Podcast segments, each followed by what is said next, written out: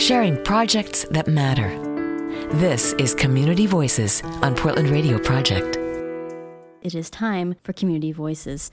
Every week here on Portland Radio Project, we feature a local nonprofit making a difference in our community. And this week, it's Campfire Columbia. It's a nonprofit that uses outdoor learning to build leadership skills and character in kids and teens. And I'm joined in studio by a guest, Peyton Gunther, Youth Advisory Committee member. Thank you so much for being here. Thank you so much for having me. So why don't you just let us know what does a youth advisory committee member do? Okay, well, a youth advisory committee member is they apply at the beginning of an academic school year, and so about September, and a bunch of us get together every single month, and we get together and we do community service, we help plan events, and kind of give the youth's opinions on things in the Campfire Columbia community. So there are a lot of different nonprofits and organizations out there helping kids and teens get plugged into the community.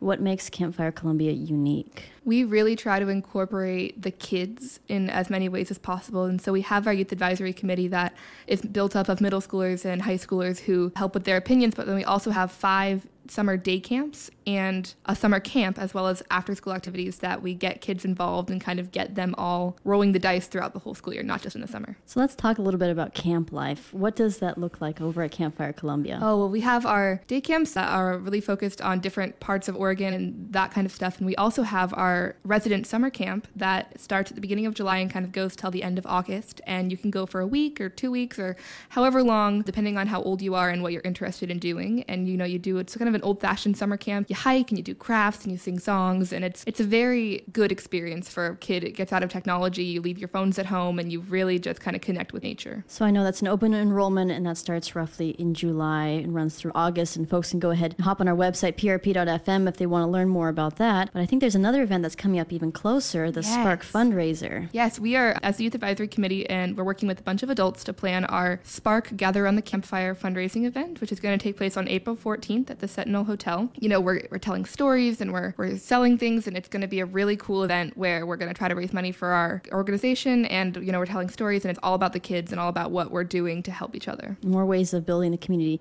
Peyton, thanks so much for dropping in and chatting with us today. Thank you so much. That's Peyton Gunther, Youth, Youth Advisory Committee member over at Campfire Columbia, the nonprofit we're featuring this week on Community Voices. You can learn more about them by going to our website, prp.fm. We have a blog post up. We're posting this interview and the other interviews we'll be hosting this week for you to listen to. If you want to get involved, pitching on that fundraiser, or maybe even join the camp. Check that out.